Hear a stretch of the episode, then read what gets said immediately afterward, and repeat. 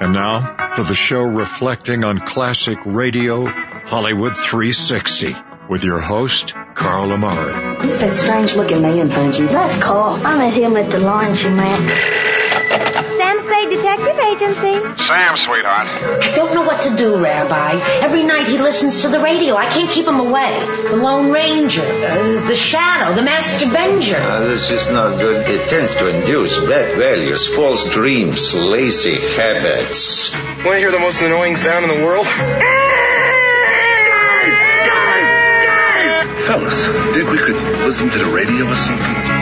Hello, everyone. I'm Carl Amari, and this is Hollywood 360, the radio show that presents the best in classic radio. This hour on Hollywood 360 will conclude The Bob Hope Show with guest Judy Garland from 1939. Then, it's a detective adventure with the most famous of all manhunters, Nick Carter, Master Detective, starring Lon Clark from 1948. By my side is my co-host Lisa Wolf. What's up, Lisa? What's up, Carl? We've been enjoying this Bob Hope Oh, very radio much show, so, right? Judy yes. Garland is guest. Let's go back to it now. Let's go back to a broadcast date, March 7th, 1939. Here's the conclusion to the Bob Hope Show. Well, I hardly know what to say. Imagine meeting my fan face to face. But Mr. Hope, it's it's not that. It's it's deeper than that. You see, well, you're my crush. You're my dream man. You're my Prince Charming. Now, wait a minute, Snow White. Let's not have a scene. After all, I may be just a passing fancy in your life. Oh no, Mr. Hope, this is the real thing. It's lasted almost two whole days. Gosh, and in Hollywood, too. Oh, you men are all alike, always joking. Why, I don't think you even know what it means to have a crush on somebody. Oh, don't I? How do you think I felt last week when they told me Hetty Lamar had eloped with someone else? Oh, I'm, I'm sorry. I didn't know. I suppose you feel you just ought to go out and jump off a cliff and end it all. Well, I want to have a long talk with Madeline Carroll first. Oh, well, ne- never mind them, Mr. Hope. I'm not like other girls. I'm willing to take you just as you are. Isn't that just too wonderful? But Judy, uh, look, I'm flattered. I'm glad that you told me only. Only what? Well, do you think I'm your type? Oh, Mr. Hope, I, I know I'm not worthy of you, but you don't have to love me right away. But Judy, I mean, after all, I'm not exactly. Oh, I might have known it. Are you somebody else's crush? Well, not exactly, but well, there there are some strings attached. Oh. Then you are someone else's crush. Well, I was, but she married me. Oh, gee, that's awful. But I can go right on having a crush on you, can't I? From a distance, I mean. Judy, with so many other handsome men in Hollywood, why did you have to pick on me? Well, you see, Mr. Hope, it was like this. First, I picked out Clark Gable to have a crush on, but I had too much competition. He didn't appreciate me. Oh, well, what could you expect from that tap dancer?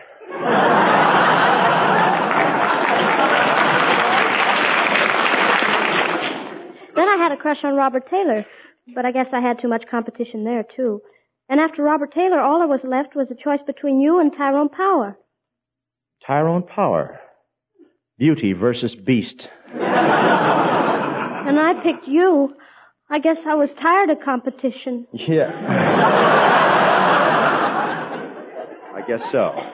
Oh, Mr. Hope, you're wonderful. Say you'll be the man of my dreams. But Judy, really, I'm not the kind of man for you. I'm not good enough for you. Well, I pull little dogs' tails and I take candy away from babies. And once I gave a canary a hot foot.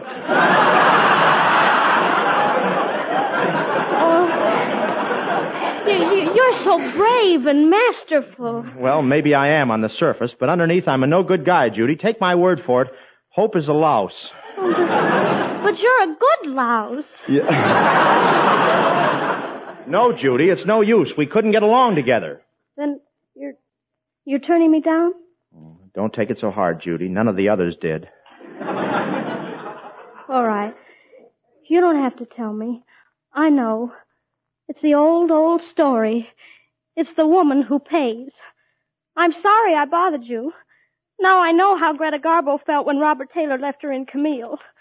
But don't worry about me, Mr. Hope. I'll recover. Time is a great healer.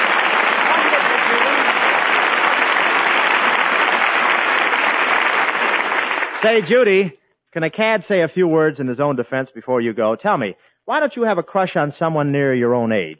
Well, most of the boys I know think I'm only an in-between. You know, not old enough to be a glamour girl and too old to go around with dolls. Well, I hope I'm never too old to go around with dolls, but you know. you know, Judy, I've been having the same trouble you've had. Tell me, do you think I'm old enough for Carol Lombard? Oh, of course. Hmm, and I guess she has some other reason. Gee, that's too bad. Well, so long, Mr. Hope. I've got to go now. Judy, you can't get away without giving us one of those Garland specials. Well, all right. Would you like to hear Franklin D. Roosevelt Jones? Would I? Let's have it. Hey, Rufus Rastus Brown, spread the news around, all around the town. Say it's a holiday, stop your work and play, hurry on your way. Tell the world about this celebration. This is one thing that concerns the nation. Sing the glory, hallelujah. Get Rosanna running through ya. I am here to say it's a big holiday everywhere. For the Jones family has a brand new heir. He's the joy heaven sent, and we proudly present Mr. Franklin D. Roosevelt Jones. When he walks down, he'll never will me with a name like the name that he got today. When he walks down the street, folks will say, pleased to meet Mr. Franklin D. Roosevelt Jones. What a smile and how he shows it. He'll be happy all day long. What a name! I'll bet he knows it. With that handle, how can he go wrong? And the folks in the town all agree. He'll be famous, as famous as he can be. How can he be a dud or a stick in the mud when he's Franklin D. Roosevelt Jones? Go to sleep, my baby, and maybe you'll be a Democrat by and by. Oh, you're a lucky baby with Franklin D for your name. Mrs. Jones's baby boy is a welcome resident. Give him a fishing rod for a toy. He's the future president. Hooray for young Franklin D. Jones. Give a cheer for the babe of the year.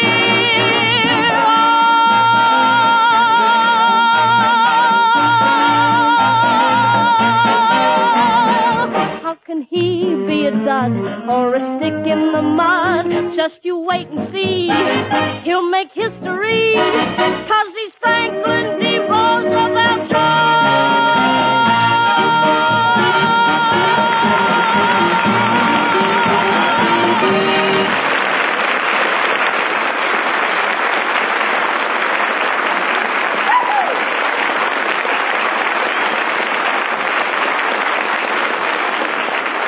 Thank you very much, Judy Garland. That really was great. And now, Bob Hope brings you his version of that popular new song hit, I Have Eyes. Bob, Bob, shh. Yes, Bill, Bob. Listen, I have a swell idea how we can both make money. No, Bill, this year I want to pay my income tax. No, that, that isn't what I mean. I think we ought to become spies. Shh. Important spies. Don't be silly, Bill. There's no money in spying. Oh no, did you ever see a house detective on relief? Yeah, I guess spying is a good racket if you don't lose your head. You can be famous, Bob. really, you can be famous. Think of the great spies in history. Think of Mata Hari. Ah, yes. Matter Harry. And think of Nathan Hale and Jonathan Daly and Benedict Arnold. I can't, Bill. Why not? I'm still thinking of Matter Harry. but really, Bill, I couldn't be a spy. I don't know how to act. Bob, let's leave your picture work out of this. All right, Bill, I'll go into the spy racket with you, but I'll have to get a spy suit. A spy suit? What's that? Oh, it's nothing. You just go out with a bloodhound and a black coat and vest. And what pants? The bloodhound. well,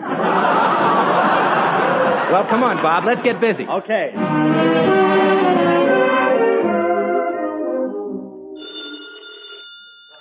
The Hope and Goodwin Spy Salon, a snitch in time pays the rent. What's that?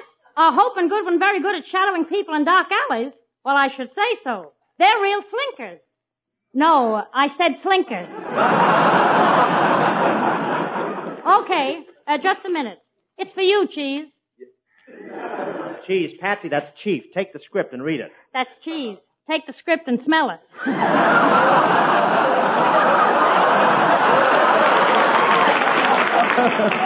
That's Cheese. I'll take the script and eat it. Hello. Uh, this is spy number 1X reporting from Africa, Chief. Greetings, Spy 1X. Where's Spy 2X? Isn't he with you? No, Chief, the cannibals had 2X for breakfast. Come in. Hello? Hello. Say, Bill, look, she's beautiful. What grace? Yeah, what form? What telephone number? Hello. Hello. My name is Vanya Tanya Sonia Henya Notgranovich Babuchka. Oh, but you can call me Tutski. Well, what do you want with me? Oh, I need help. If you do not help me, I shall have to kill you. Kill me? Kill me? Yes, I, I will shoot you or stab you or poison you. Or take you in my arms and squeeze you to death, smothering you with kisses. How would you like that? I'd like Dot. Say, uh, where do you come from, Tootsie Wutski? I come from the little country of Schlemilia. Schlemilia! What a small world this is. Ah, yes. I shall never forget my last day in Schlemilia. Bombs bursting, people were dropping like flies, the streets were covered with blood. Ah, it was so beautiful. I can see. Look, Tootski, what can I do for you? You must save me from my cousin, the ambassador from Schlemilia, rat-faced the repulsive. Well, what happens if I find him? Undoubtedly he will kill you. And what happens if I don't find him? Undoubtedly I will kill you. What's in it for me? Ah, either way, you'll be buried with full military honors. Until then, I say, hello. Come on, Patsy, we gotta go to the Schlemilian embassy. Right. Hello? Oh, it's for you, Chief. For me? Hello? Mr. Hope. Yes? Say, listen, you'll never catch me, you old spidery spy, because you're just a ham and hams can't fly. I asked myself this as I flit on my way. Is hope a big dope? Oh boy, I'll say. Say, who is this? Oh, just a great big stork. A stork? What are you doing here with me? Just looking over one of my mistakes. Come on, Patsy. Let's go to the embassy and meet Ratface the Repulsive. Here we are. This looks like the embassy. Yeah, look at that sign. Embassy of Schlemilia. Office hours 12.30 to 1. Treaties broken Monday, Wednesday, and Friday. Goodman, you stay outside, and if we have any trouble with Ratface, blow up the embassy. Right, Chief. Are you armed? And how? I'm armed to the teeth. There, you'd better not yawn or that club will fall out. Ring the bell, Patsy. Hello? Tootski. Hopsky. Runsky. No, Patsy, don't run. I'm right behind you. Where's Ratface, Tootski? Here comes Redface now!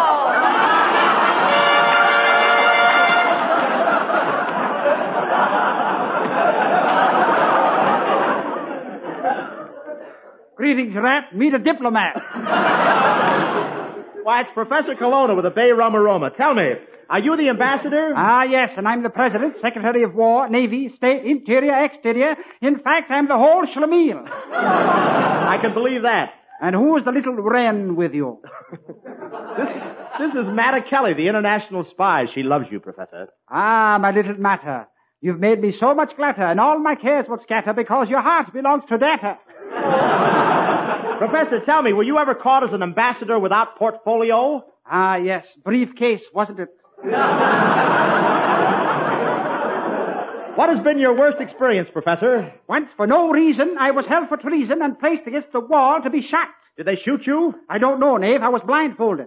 Will you pardon me? I feel a bomb coming on. Ambassador, you've blown up the whole block. Why did you throw that bomb into the street? I love parking space. Well, Professor, your goose is cooked. Why so, Knave? I can prove that you're a traitor and have been carrying on with the enemy spies, Sonia the snitch. What proof have you? I was in a closet and took a picture of you kissing Sonia. Here, look at the picture. What do you think of that? Hmm, not bad. I'll take a half a dozen. Come on, come on, Hope. Let's get out of this place. This guy's a screwball. Yes, isn't he? Who said that? I did. And I apologize, Colonna. I am sorry I insulted you. Silence. I refuse to accept your apology. I am a screwball. Colonna, you are not. I am. All right, you are. Oh, so you admit it. Take that. That's one tooth gone. And that. And that. Help! I'm shooting off my mouth!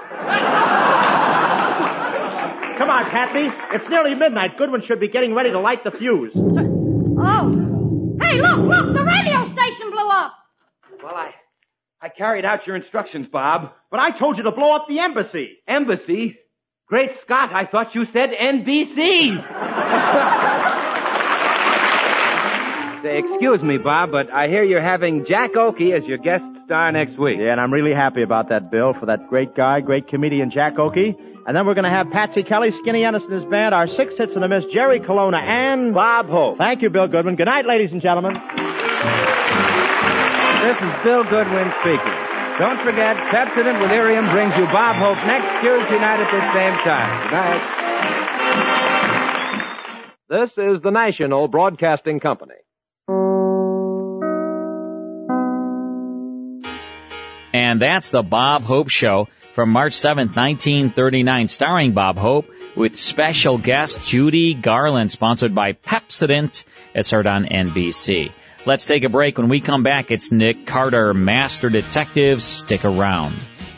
More Hollywood 360 after these important messages. And now back to Hollywood 360 with Carl Amari. Welcome back. I'm Carl Amari. This is Hollywood 360 across about 200 radio stations coast to coast. And it's time now for Nick Carter, Master Detective. This came to radio in 1943, lasted all the way to 1955. Good Detective Adventure series. It starred Lon Clark as Nick Carter. His assistant, Patsy Bowen, was played by Helen Choate and Charlotte Manson over the run. Let's tune this in. It's called The Case of the Quiet Roommate. It's from September 5th, 1948. Here's Lon Clark as Nick Carter, Master Detective. New post-war Old Dutch cleanser, famous for chasing dirt, presents Nick Carter, famous for chasing crime. Every week at this time, two great names are joined as new post-war Old Dutch cleanser brings you one of the most resourceful and daring characters in all detective fiction, Nick Carter, Master Detective. Nick, are you going to break into this apartment? I don't have to, Patsy. Sally gave me her key. Oh, gee, you think of everything, don't you? I try to. Okay, come on in. Uh huh. Well, this is certainly a pleasant living room. Nothing sinister here. Uh huh. Looks as though there are two bedrooms, too. Wonder whether this one is Mary's. Let's see what. Oh! Great Scott! Nick! This girl's been shot through the temple. Oh, Nick, I wonder if she. Somebody just came in the front door. It's all right, Miss Carlyle. It's. And now, the case of the quiet roommate. Today's adventure starring Lon Clark as Nick Carter. Brought to you by new post war Old Dutch Cleanser. It's late in the afternoon, and Nick and Patsy are in the lavish office of John Fenrus, president of the Fenrus department store. I'm glad you brought Miss Bowen to the store with you, Mr. Carter. She'll understand this business.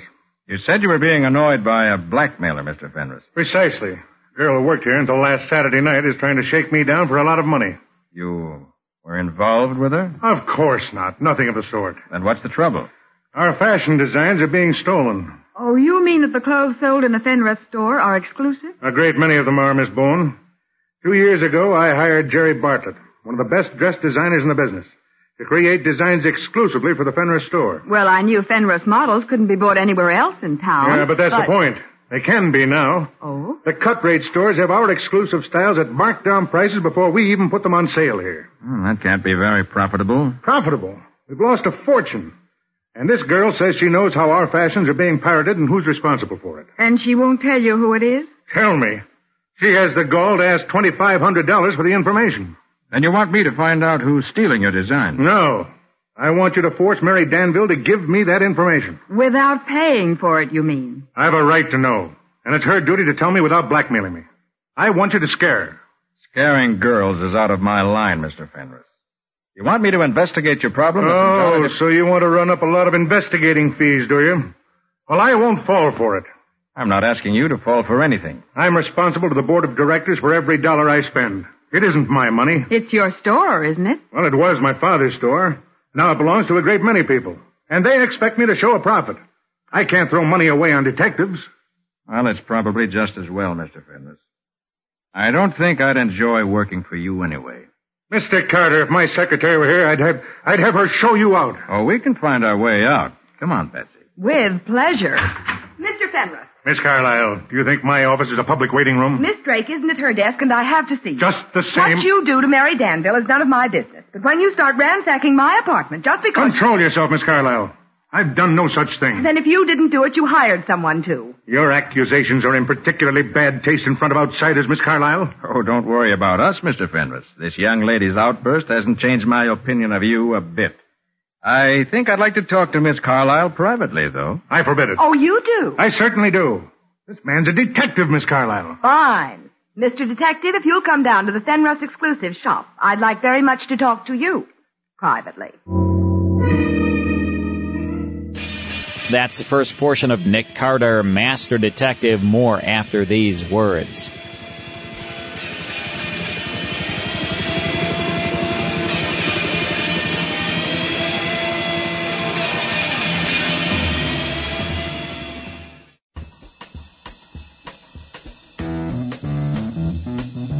Now back to the best in classic radio on Hollywood 360. Now back to Nick Carter, Master Detective. Well, I didn't imagine you'd have a private office like this, Miss Carlyle. Oh, yes, Mr. Carter, I'm in charge of the Fenris exclusive shop. But with a job like that, I should think you'd be afraid to antagonize Mr. Fenris. Wouldn't you hate to be fired? He won't fire me, Miss Bowen. What makes you so sure? Because Mr. Fenris is the only person in the world who would have any reason for ransacking the apartment that Mary and I share.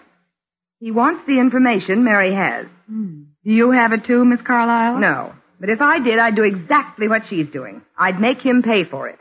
Hmm. Uh, was the lock on your apartment door broken? No, it wasn't. But somebody had been there because Mary's wardrobe trunk had been turned inside out and my room had been all torn up too. Was anything stolen? Nothing of mine, and Mary says Fenris didn't find what he was after. I see.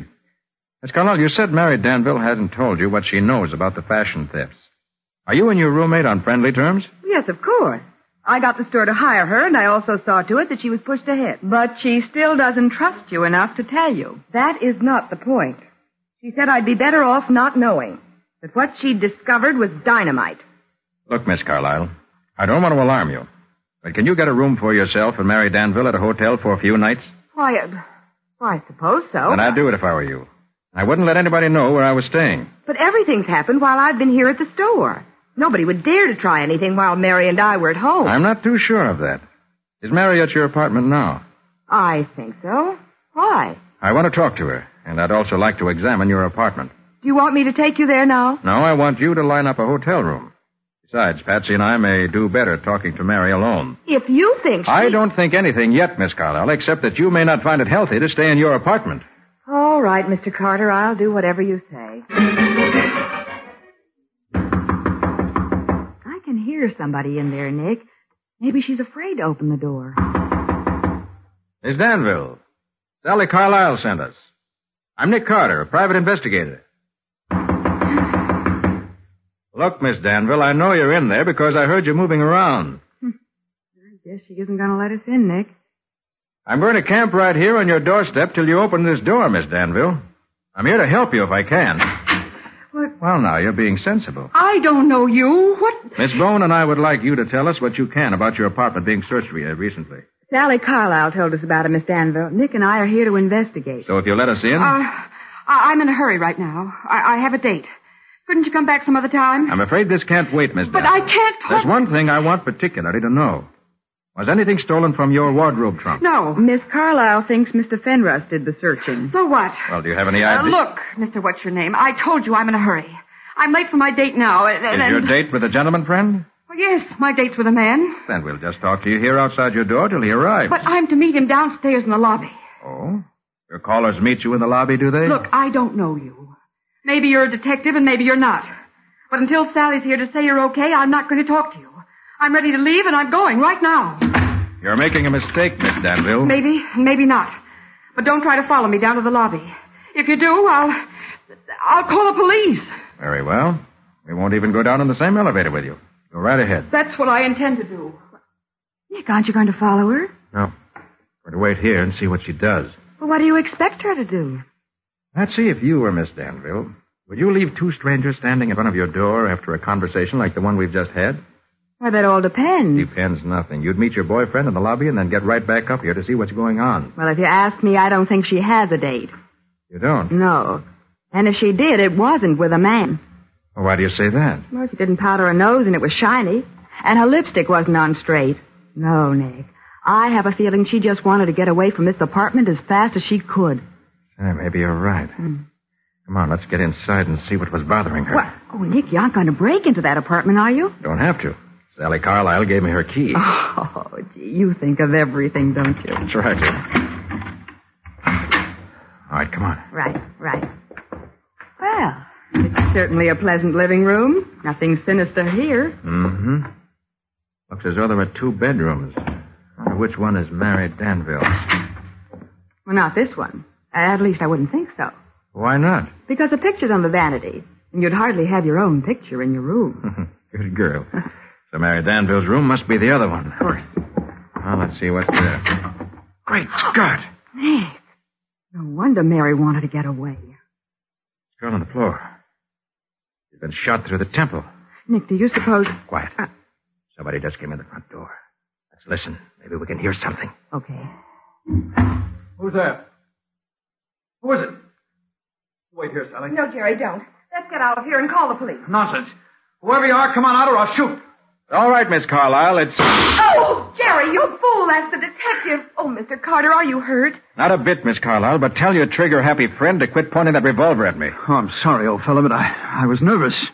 After what's been happening here, I... It's good most people can't hit anything with a revolver. This is Jerry Bartlett, our fashion designer, Nick Carter, and his secretary, Miss Bowen. Uh, How do you do? I'm awfully sorry I frightened you, but I, I was I excited. thought I told you not to come back here, Miss Carlyle. I know, but I got to thinking about Mary Danville and. Well, if it was dangerous for me to be here, it was dangerous for her, too.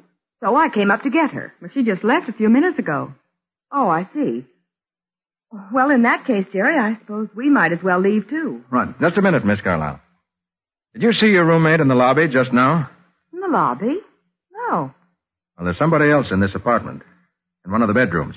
You mean you've caught our mysterious visitor? Oh, that's wonderful. But who is. Suppose you take a look. That's a good idea. Oh, no. No! Recognize her, Miss Carlyle? Of course we recognize her. That's Mary Danville. Ah, What? You mean this murdered girl is your roommate? Yes. But why would anyone. Mr. Carter, you've got to catch her murderer. You've got to. I think I did catch her murderer, Miss Carlyle. But I let her get away. The scene is Sally Carlisle's bedroom, and Nick stares grimly at the photograph he's removed from Sally's dressing table. This is a picture of the girl who left your apartment just as we arrived. Who is she, Miss Carlyle? Why, Oh, that's Dorothy Drake. She a particularly good friend of yours? Well, she gave me the picture and she stops in to see me once in a while, that's all. She's Fenris's secretary, so everybody in the store tries to get in solid with her. Oh, I see. Well, I think she can give them a boost with Fenris. She really have that much influence with him? Well, if I think I'll have trouble getting Fenris to okay one of my fashion designs, I try to sell Dorothy on it first. If it's okay with her, he'll take it. Oh. Then she gets to see your designs before they're approved? Well, sure she does. Uh-huh. Who else sees them? Well, Fenris, of course, and Sally here. Well, Oh, yes, I see them too. You think this Dorothy Drake would commit murder to help Fenris? You said she was here in this apartment when you got here, didn't you? Yes, she was. Well, I don't see why you let her get away. Well, She told us she was Mary Danville. We had no reason to doubt her. But she doesn't look the least bit like Mary. Don't forget, Miss Carlyle, I never saw Mary Danville before. And we didn't find Mary's body until after Dorothy Drake had left. She must have killed Mary. All you have to do is find her. You know where she lives? Well, sure, there's no secret about that. Over on Prince Street. But she won't be there. Mary must have known that she was the fashion thief. Now, just a minute, Miss Carlyle. We can't assume that she's guilty of Mary's murder or of the fashion thefts either. You and Mr. Bartlett, Mr. Fenris all had access to the fashion designs. But if she isn't guilty, why did she run away? We don't know that she has run away. If she's smart, we'll find her at home. Let's see if she is smart. All right, all right, come in. You don't seem surprised to see us, Miss Drake. I knew you'd be here after me. Well, are you coming in? Thanks. We are. I suppose you found Mary's body, We did. and I suppose you expect me to say I didn't kill her. Naturally. And I suppose you won't believe me when I do. Well, you lied to us at Sally Carlisle's Of apartment. course I lied. I was frightened. I just found Mary's body. You mean she was dead when you went into her apartment? Yes, she was. And how did you get in? I, I had a key. Where'd you get it? That's none of your business. Solving murders is my business, Miss Drake, and unless you give me some straight answers, I'm going to escort you down to headquarters. I wouldn't try that if I were you. Why not? I'll sue you for false arrest, and I'll collect. You seem pretty sure of yourself. You'll find out how sure I am if you try to make trouble for me. You think Mr. Fenris will back you up, huh? I wouldn't count on that if I were you. No. Look, if you're going to take that attitude, Miss Drake, I'll have to show you I'm not bluffing. Come on. Come on, where? To headquarters. Where do you think? Now look, you can't. I do- certainly can. And if you won't come willingly with me, I'll have Sergeant Matheson of the Homicide Squad here within ten minutes. You just try it and see what'll happen. Very well. Where's the telephone, Miss Drake? It's in the hall, Nick. Fine. Call Matty, will you? No, don't you dare, Walter. Mr. Carter. Well.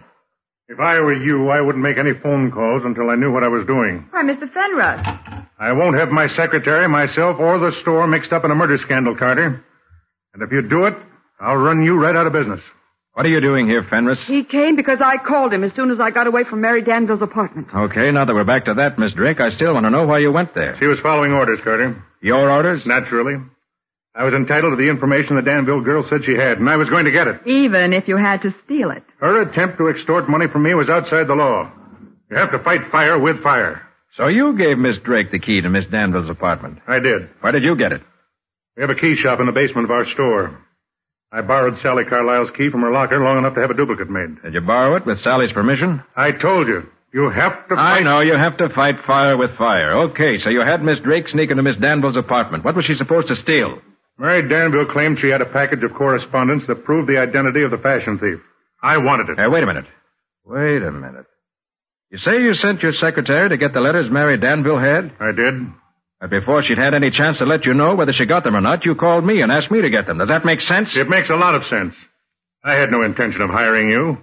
From what I'd heard about you, I was quite sure you wouldn't take the job. Suppose I'd said I would. I'd have found some excuse for not hiring you. Then why did you call me? That's really very simple, Carter. If Miss Drake had been successful in getting those letters, Mary Danville would have immediately accused me of having her apartment burglarized. But I would have been in a position to deny it. How? I could have proved that I was trying to hire a detective to get the letters for me at the very time somebody else was actually getting them. Very clever, Fenris. But now you put your secretary right on the spot. He has not. I was. You were in the apartment with Mary Danville's body when we found you, Miss Drake, and you admit why you were there. But that doesn't mean. By the that I- way, did you get the letters? No. When I saw Mary's body, I didn't even stop to look for them. I think perhaps you did. What? I think perhaps you found them and didn't want Mr. Fenris to know you found them. You're accusing Miss Drake of being the fashion thief, and that's preposterous. Mary Danville's murder is preposterous too, Fenris, but it happened. Just the same. Did anybody else except Miss Drake check out at the store just before the murder? Yes. Sally Carlisle took an extra hour at lunchtime because she said she was nervous about her apartment and wanted to go home to check things. How about Jerry Bartlett? Say, I remember now. What? He came in while you were out, Mr. Fenris, and said he wanted an hour off to attend to some personal business, and I told him it would be all right. So nobody's eliminated. Well, looks as though our first job is to find those letters. But where are you going to look for them? I don't know, Mr. Fenris, but I'm going to start looking just the same. And when I get any information, you can be sure I'll let you know. Miss Bowen, what's the idea of summoning all of us here to Carter's office in this high-handed manner? He has some information for you. He isn't even here. He said he'd be delayed a bit, Mr. Fenrose. Delayed. Doesn't he know my time's valuable? Should we go back to the store, Mr. Penrose? You can go back if you like, but I'm staying right here. Oh, you are, are you? We'll see about that. I'm staying too. Mr. Carter must have had an important reason for asking us to come here. The only thing that's important to me is to find out who's been stealing our fashion design. You mean murder doesn't bother you? Mary Danville was outside the law, Miss Bowen. She deserved what she got. Did Carter say how soon he'd be here? I'm sorry. He didn't. Just the same, we'll wait until he gets here. All of us.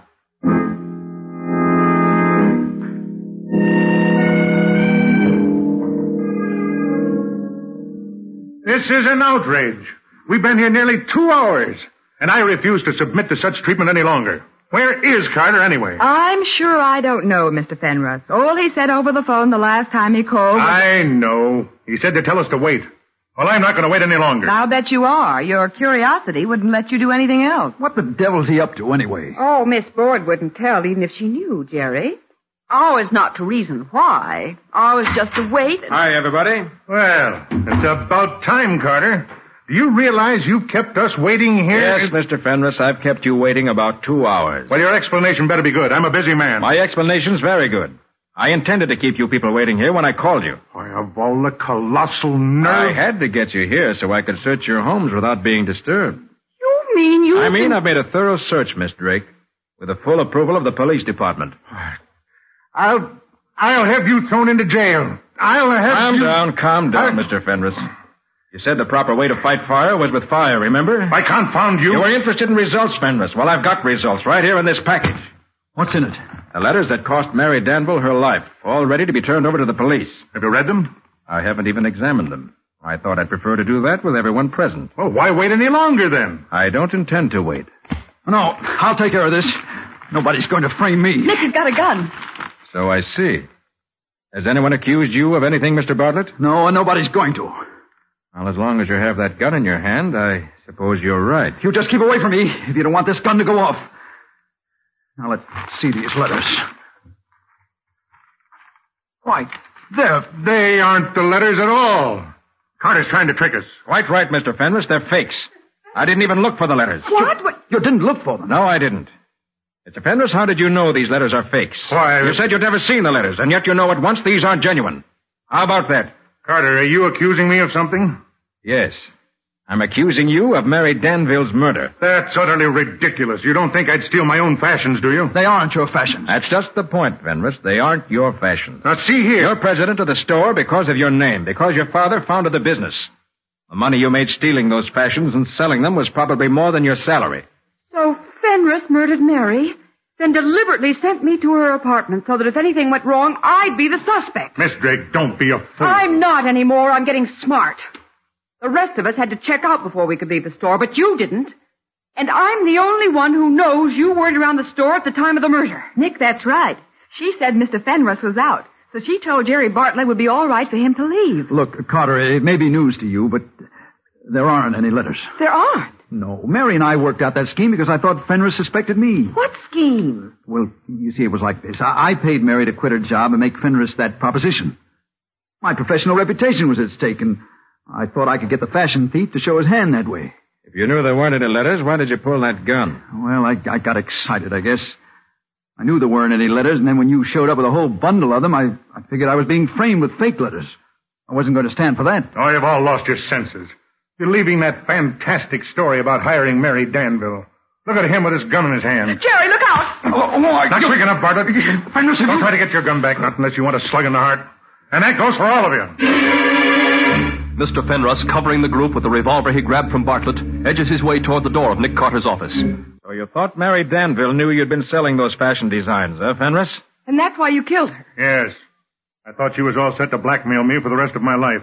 It's Bartlett's fault that I killed her. Why, Oh, you, you can't hang the blame on me, Fenris. And you can't leave this office either. Try to stop me. See what happens to you. I have a trick lock on the door to prevent just such things. But Hmm. Nick. I snapped the secret catch when I came into the room. You will never be able to find it, Fenris. Thanks for telling me, Carter.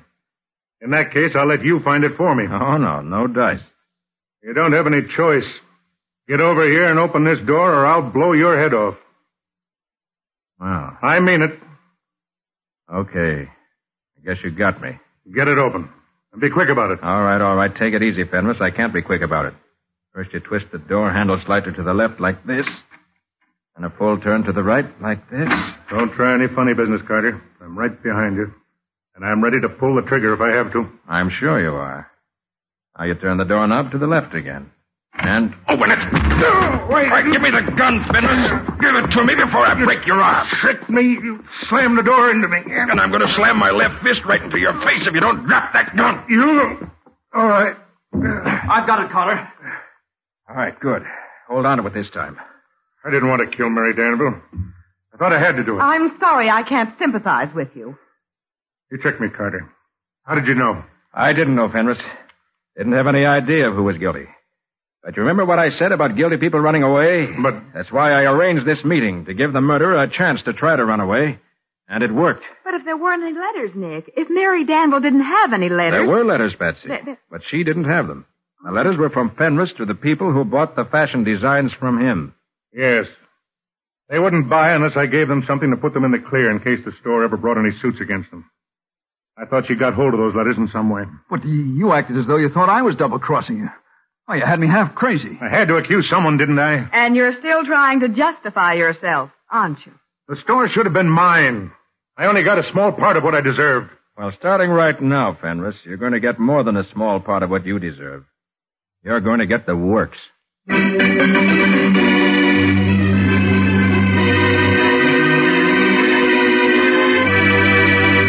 Nick Carter, Master Detective, is presented each week at this time by the Cudahy Packing Company.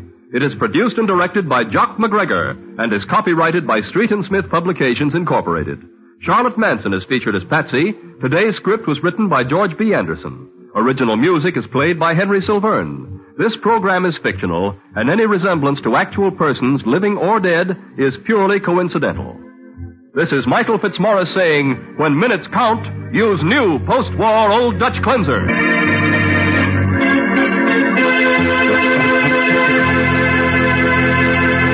This is the Mutual Broadcasting System. And that's Nick Carter, Master Detective, with a case of the quiet roommate, starring Lon Clark from September 5th, 1948, as heard on Mutual. Let's take a break, then it's more of Hollywood 360 after these words. More Hollywood 360 after these important messages. Now back to the best in classic radio on Hollywood 360. Next week, it's Let George Do It, the Bing Crosby Show. Now Hear This, The Adventures of Nero Wolf, the Jack Benny Program, and Escape.